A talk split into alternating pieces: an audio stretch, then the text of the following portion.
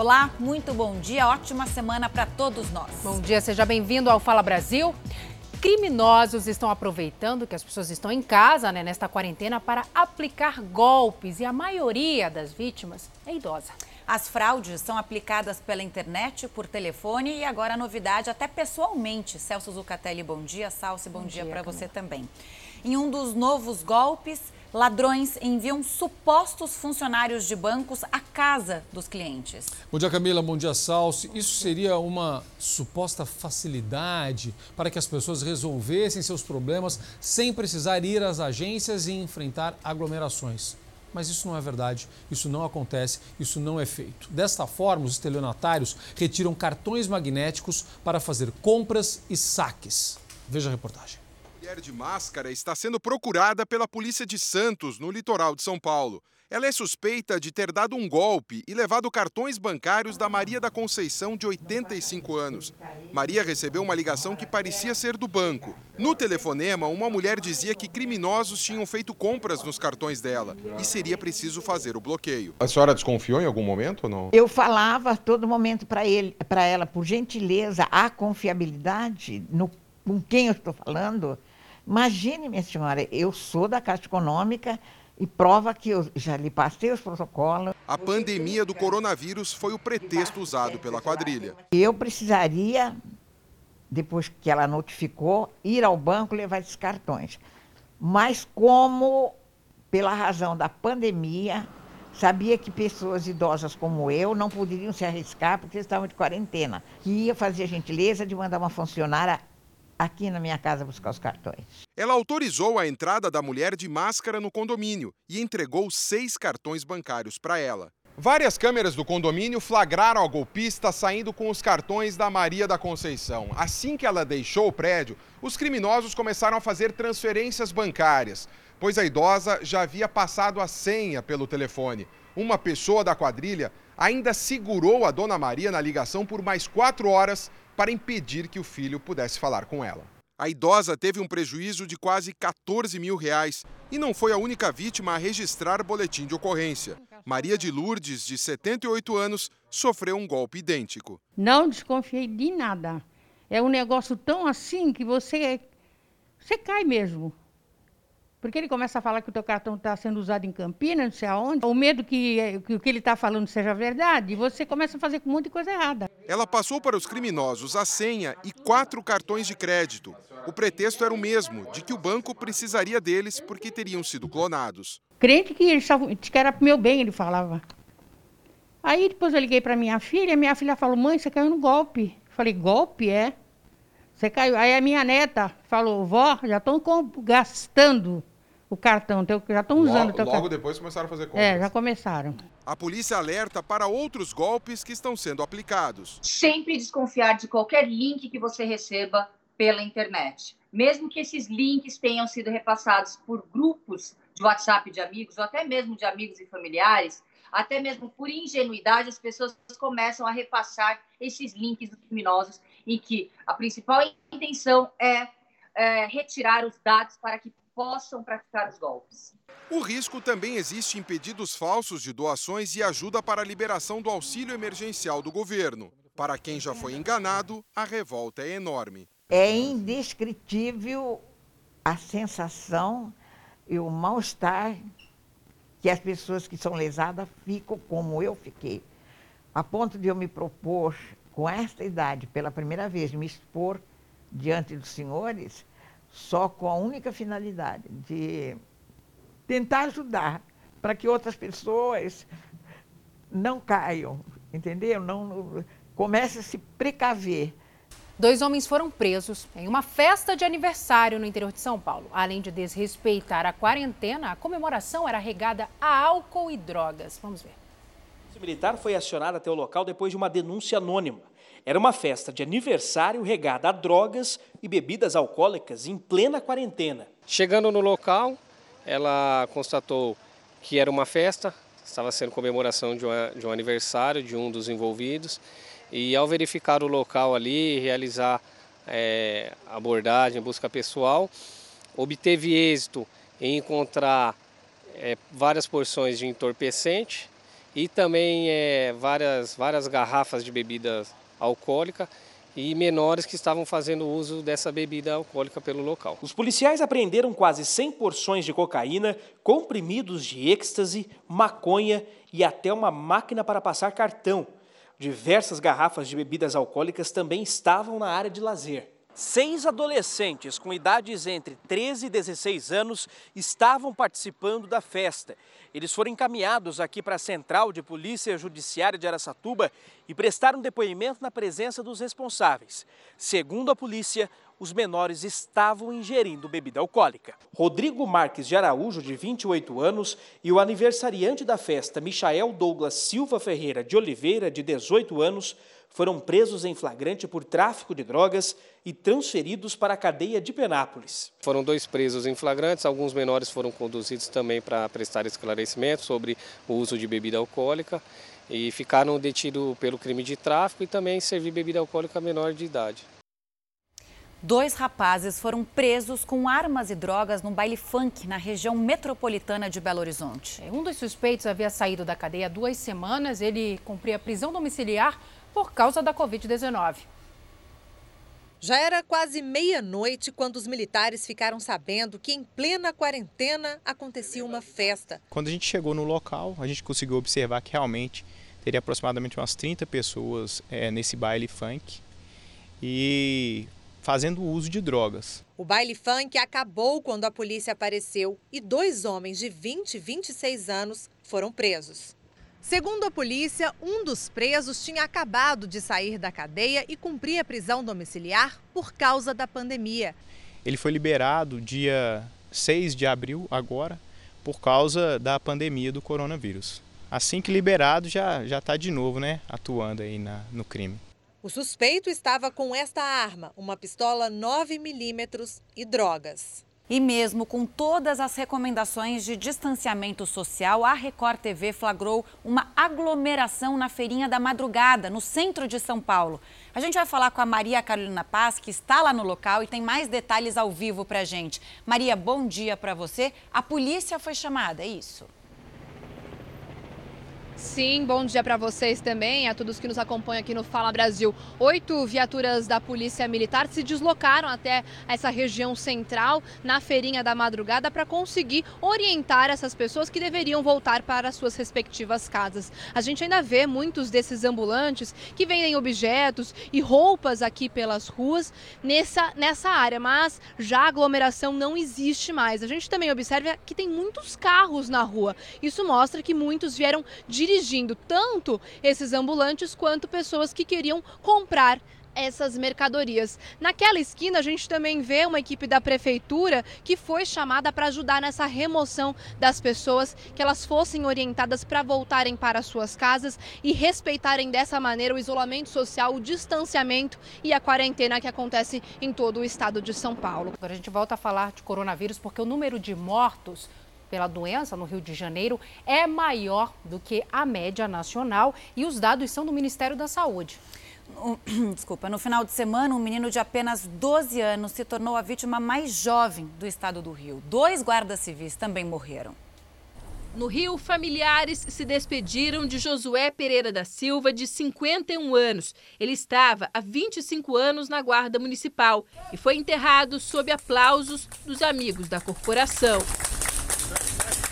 Ele não foi o único guarda municipal a morrer de Covid. A outra vítima, Silvio de Souza, também tinha 51 anos. Os dois estavam afastados das funções por pertencerem a grupos de risco. A doença também matou um policial, o cabo da PM William Gomes Barbosa, de 30 anos. Ele estava internado no Hospital Ronaldo Gazola, em Acari, referência do município para o atendimento de pacientes com o coronavírus. Segundo o último boletim da Secretaria de Saúde, o estado contabiliza 645 mortes e 7.111 casos confirmados.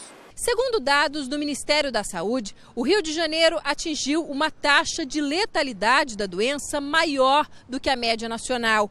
Por aqui, 9% dos pacientes internados morrem, enquanto em todo o país esse índice não chega a 7%. Max Kelly Mota da Silva, presidente da Rio Luz, a companhia de energia e iluminação do Rio, morreu após complicações da doença. Ele tinha 41 anos e teve uma pneumonia. Mas o caso mais chocante foi o de um menino de 12 anos, Guilherme Henrique Gomes do Nascimento. Cristiano acredita que o irmão tenha sido infectado em uma unidade hospitalar. No início do mês, o menino sofreu uma queda em casa. Dias depois, a perna inchou e ele teve febre alta. Segundo o irmão de criação, os médicos demoraram a descobrir uma lesão na perna, que evoluiu para uma trombose e comprometeu o pulmão. Com a saúde debilitada, ele teria sido colocado no hospital junto com crianças que estavam com o vírus. O hospital nega. A família só soube da Covid depois da morte da criança. Eu, minha mãe e o pai, a gente está completamente destruído, porque o Guilherme era tudo pra gente. O Guilherme era nossa, nosso ar, nossa vida. E o presidente Jair Bolsonaro avalia se vai separar em dois o Ministério da Justiça e Segurança Pública. É, e a semana deve começar com novos nomes à frente do Ministério e da Polícia Federal. Uma carreata a favor do presidente Jair Bolsonaro e contra o presidente da Câmara, Rodrigo Maia, ocupou quatro faixas da esplanada dos ministérios. Alguns manifestantes se juntaram na Praça dos Três Poderes. O ex-ministro Sérgio Moro também se manifestou.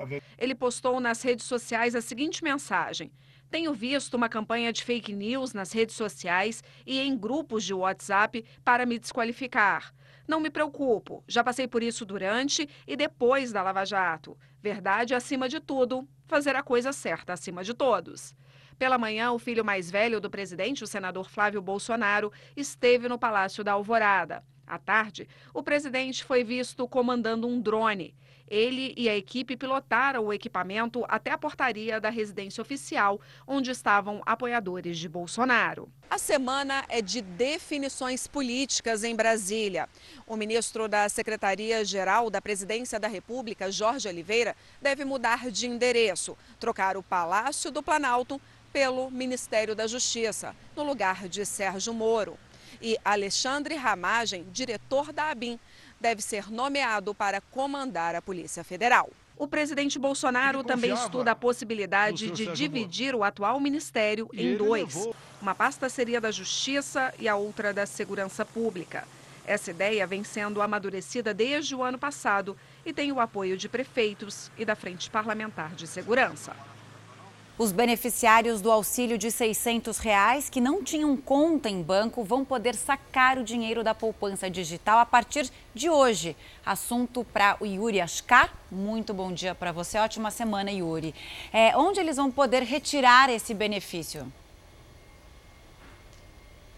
Bom dia, Camila. Nas casas lotéricas e também nos caixas eletrônicos, já que a poupança digital não tem cartão mas eles precisam ter um código que é gerado pelo aplicativo Caixa Tem. E para evitar aglomerações, o resgate em dinheiro vai ser liberado de acordo com a data de aniversário dos contribuintes. Hoje é a vez dos nascidos em janeiro e fevereiro, e assim segue até semana que vem. Hoje também vão receber os beneficiários do programa Bolsa Família, com número de inscrição social com final 8. E também está previsto para hoje o início dos pagamentos da segunda parcela do auxílio emergencial. Governo e Caixa não anunciaram mudanças no calendário da segunda parcela. Camila. Tá certo, Yuri. E desde sábado, uma cidade da Grande São Paulo faz testes rápidos de coronavírus em comerciantes e funcionários das lojas. A gente vai falar com a repórter Michele Rosa, que está lá no local e tem mais informações, né, Michele? Bom dia.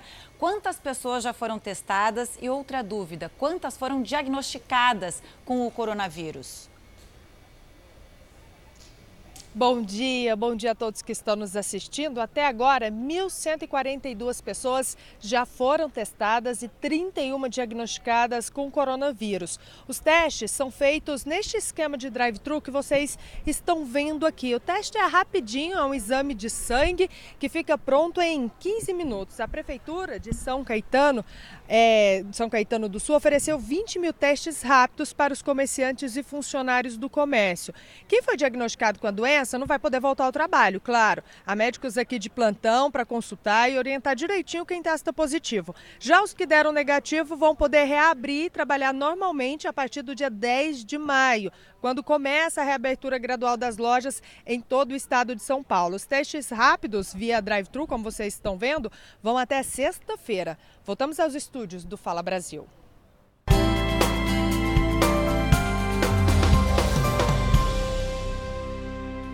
Vamos de notícia boa, então. Os últimos pacientes com coronavírus receberam alta em Wuhan, na China. E os cientistas de Hong Kong criaram uma proteção antiviral que promete acabar com o vírus. É o que nos mostra a correspondente Cíntia Godoy. Uma substância que demorou 10 anos para ficar pronta. Segundo os cientistas de Hong Kong, o protetor antiviral é capaz de matar não só vírus, como o que causa a Covid-19, mas também bactérias. O efeito pode durar até três meses. A proteção é formada por meio de milhões de nanocápsulas desinfetantes que podem ser borrifadas em qualquer superfície. Os cientistas ainda destacam que a eficácia do desinfetante é prolongada pelo calor da palma da mão, por exemplo. Alguns hospitais e espaços públicos em Hong Kong vão ser borrifados com o produto que estará disponível em maio aos consumidores. E na cidade de Wuhan, mais afetada pela pandemia na China, os últimos pacientes internados com o novo coronavírus receberam alta do hospital. E 60% das pessoas infectadas no exterior que retornaram ao território chinês já se recuperaram, o que aumenta a esperança de que em breve o país vá conseguir zerar o número de casos. Escolas ao redor da China retomaram as aulas, mas ainda com bastante cautela e medidas preventivas. Na cidade de Xi'an, na província de Hubei, 50 mil profissionais de educação tiveram que passar por testes de Covid-19 antes da reabertura das escolas. Aqui no Japão, o Banco Central anunciou mais medidas para tentar impulsionar a economia. A instituição alertou sobre a já esperada retração econômica este ano, que deve cortar o PIB japonês em até 5%. Mesmo assim, o governo espera aprovar aumento de mais de um trilhão de reais do pacote de ajuda financeira anunciado no início do mês, elevando o total do auxílio a 7 trilhões de reais. Agora, olha essa: um pingente salvou a vida de um professor em Belo Horizonte. Ele pilotava uma moto quando foi atingido por uma linha com cerol. Voltar ao lugar onde tudo aconteceu mexe com os sentimentos de Sanderson. Depois do ocorrido, é, o que me passa é tensão, medo. Estou bem apreensivo. Ele passava pela avenida quando sentiu uma queimação no pescoço. Depois que eu passei a mão, primeiro cortei o pescoço. Depois que eu cortei o dedo, eu vi que era a linha, né? Que eu puxei, que eu vi uma linha vermelha, que era a, a dita linha chilena. E eu passei a mão, vi sangue, realmente eu pensei que seria ali, que eu ficaria por aqui mesmo. Mesmo ferido, Sanderson seguiu sozinho até o hospital mais próximo, onde recebeu atendimento médico. Por sorte, o corte não foi profundo, mas poderia ter sido algo bem mais grave. O professor de educação física conta que a linha, que aparentemente estava com cerol, passou por cima da antena e ficou presa no pingente do colar. Agarrou nele. É, é curioso dizer, mas salvou minha vida. Segundo ele, havia muita gente soltando papagaio. Quem roda com frequência pela capital também já percebeu o perigo que chegou mais cedo por causa da quarentena. Tá perigoso e eu ainda não arrumei a antena, essa semana vou providenciar. Tanto a antena quanto aquele protetor de pescoço. Porque eu não esperava, né? Porque até então não é época de papagaio ainda, mas já começou. E aqui no Brasil, por causa da pandemia, hospitais do Pará entraram em colapso. Quem procurou atendimento médico encontrou unidades lotadas e até fechadas no fim de semana. Esta unidade de pronto atendimento estava fechada, sem receber mais nenhum paciente. Com sintomas da Covid-19, esta mulher teve que ir procurar atendimento em outro local. Os postos de saúde que mandaram também procurar os postos, tudo está fechado, tudo não tem médico. Como é que a gente vai fazer? Em outra UPA, também lotada, o desespero da filha. A mãe de 43 anos com diabetes e hipertensão é do grupo de risco da Covid-19 e está com sintomas da doença. A minha mãe está internada aqui desde segunda-feira. Ela está com suspeita de Covid, ela está com o rim dela parou o rim da minha mãe, ela tá morrendo aí, ela precisa ser transferida daqui urgente. Ela precisa ser transferida daqui urgente. Ela precisa fazer uma hemodiálise. O resultado da Covid não sai. Com os prontos socorros assim, muitos recorreram para a Policlínica Metropolitana em Belém. Está com atendimentos de suporte somente para consultas e exames de pacientes com sintomas da Covid. Mas a situação lá não foi tão diferente. A gente tem que pegar a pessoa e deixar ela morrer em casa, é isso? Ninguém pode atender, ninguém pode fazer nada. Tá muito ruim desse jeito. Sem conseguir entrar, esta senhora também teve que ir em busca de atendimento em outra unidade de saúde.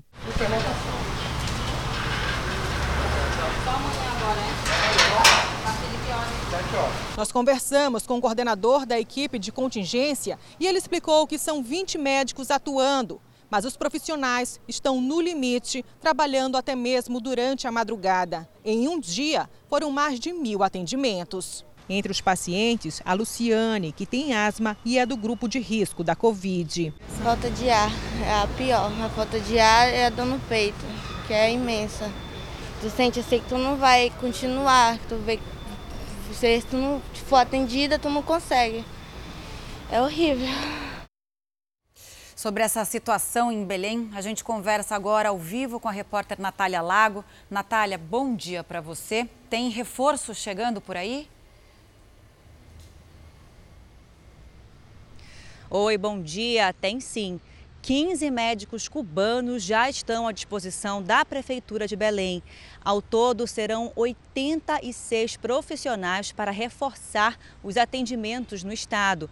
Dez novos leitos de UTI também foram disponibilizados na Santa Casa de Belém. Diante dessa situação, a Prefeitura anunciou novas medidas de segurança que já estão valendo hoje. O decreto terá a proibição de atividades de comerciantes em geral, mantendo apenas o que for essencial à vida. Vamos agora a Porto Alegre porque dois homens foram presos depois de uma perseguição no Rio Grande do Sul. Paloma Poeta, bom dia para você. E o que os policiais encontraram com esses homens? Olá, bom dia. Com eles, a Polícia Militar encontrou uma pistola, munição, maconha, cocaína, um telefone celular e cerca de 400 reais em dinheiro.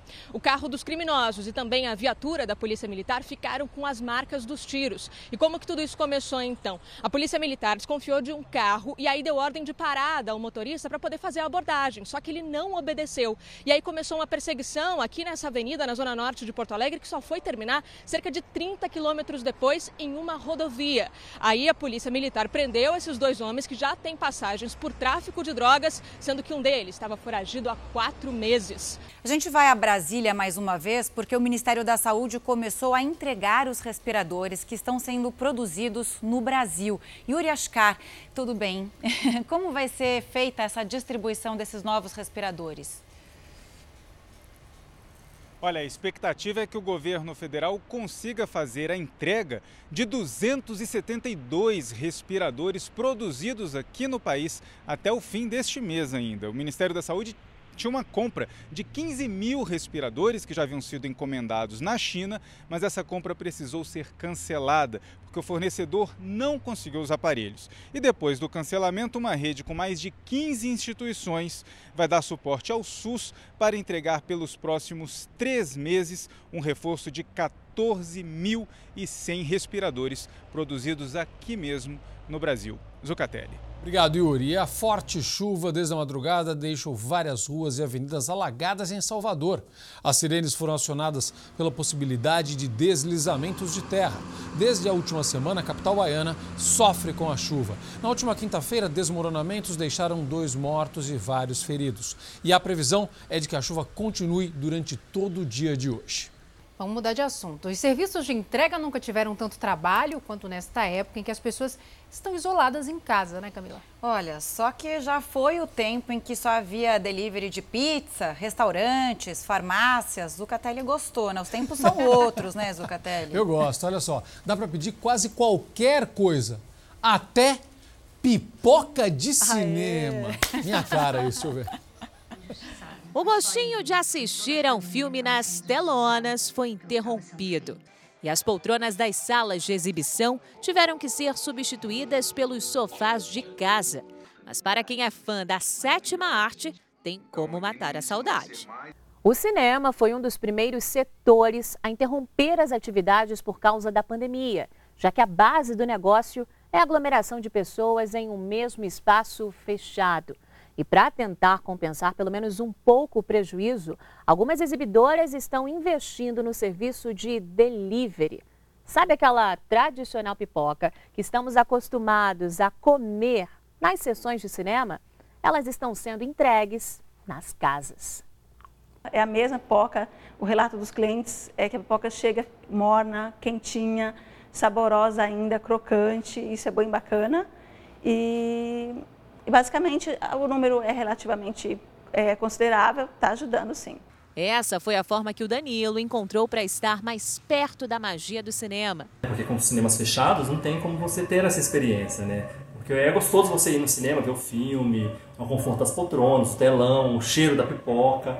Pois é, em meio ao distanciamento social, os aplicativos de entrega se tornaram verdadeiros shoppings virtuais. Tem delivery de tudo desde comida até serviços de assistência técnica para celulares. Literalmente, uma pessoa pode entrar, um campo aberto, mandar a gente buscar qualquer coisa e a gente traz para as pessoas. Então, imagina a quantidade de coisas diferentes que tem atrás desse tipo de, de pedido. E nesta padaria, o atendimento que antes da quarentena era 100% presencial precisou ser adaptado. Tinha vários funcionários que faziam esse atendimento de nas mesas. Hoje em dia não existe. Então, essa pessoa que atendia na mesa hoje faz a entrega.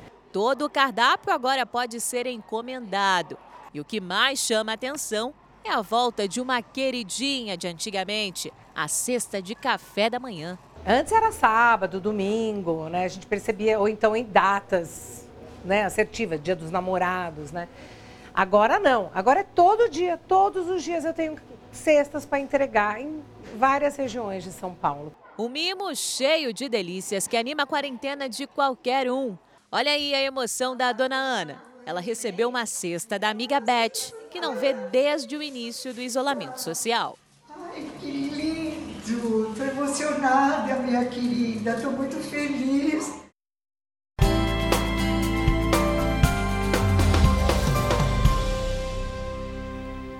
Hora de notícia boa. A criançada tem muita energia e é difícil arranjar uma distração, principalmente nessas, nesses tempos de isolamento social, oh. com tantas regras, né, Sim, tem que ter muita imaginação, muita criatividade. Foi por isso que, para divertir a filha, uma mãe decidiu criar cenários com giz de cera, pessoal. E as fotos foram compartilhadas milhares de vezes na internet. Vamos ver. Imagine subir tão alto a ponto de impedir Michael Jordan de fazer a cesta. Ah, no mundo de Ashley Everett, tudo é permitido. Sair de canhão, balançar na árvore, escapar de tubarão gigante. Stacy não sabia mais o que fazer com as duas filhas em casa. Improvisou o kit quarentena, giz colorido e imaginação nas paredes. Então, piscar de olhos, ou melhor, de dedos, Ashley virou astronauta por um dia. Aviadora, dominou rampas, esquiou, conheceu polvos e o mar. Criou um mundo de mentirinha tão verdadeiro, de marshmallows na fogueira e panelas ao vento. As imagens foram compartilhadas milhares de vezes e Stacy não parou mais e trouxe vida colorida na quarentena. Você não pode esperar que cada minuto do dia seja divertido, mas usar um pouco de criatividade pode ajudar bastante a criar memória para todos.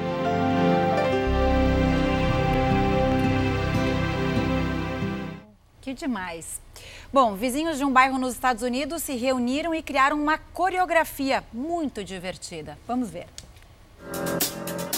Avô, avó, mãe, pai, filho, filha, bebê todos juntos, na frente de casa, mantendo a distância recomendada, mas dançando, ao som de Justin Timberlake. Nove famílias participaram. O desafio era usar o esporte no meio da dança. Tudo muito bem ensaiado. Teve até o fundo do mar. Até o amigo fiel da família entrou na dança. E o bebê requebrou. O vovô improvisou o cortador de gramas. Teve até bombeiro mirim. Rachel Smith Lacombe, moradora do bairro, gravou tudo do carro dela e colocou o vídeo nas redes sociais. As imagens bombaram e já alcançaram 7 milhões de visualizações. Espalhe boas ideias. Aliás, por falar nisso, mais notícias boas como esta que você acabou de ver estão no canal Virtes do portal R7. É super fácil, basta você digitar virtes.r7.com. Lá você encontra histórias inspiradoras como esta que acabamos de mostrar, ações solidárias e outras notícias que realmente fazem a diferença. É bom para a gente começar a nossa semana com o pé direito, certo, meninas? É isso aí. tchau, tchau. Boa semana. notícias. Até amanhã, Zuca. O Fala Brasil termina agora. Ótimo dia para você. Nos encontramos amanhã. Fique agora com Hoje em Dia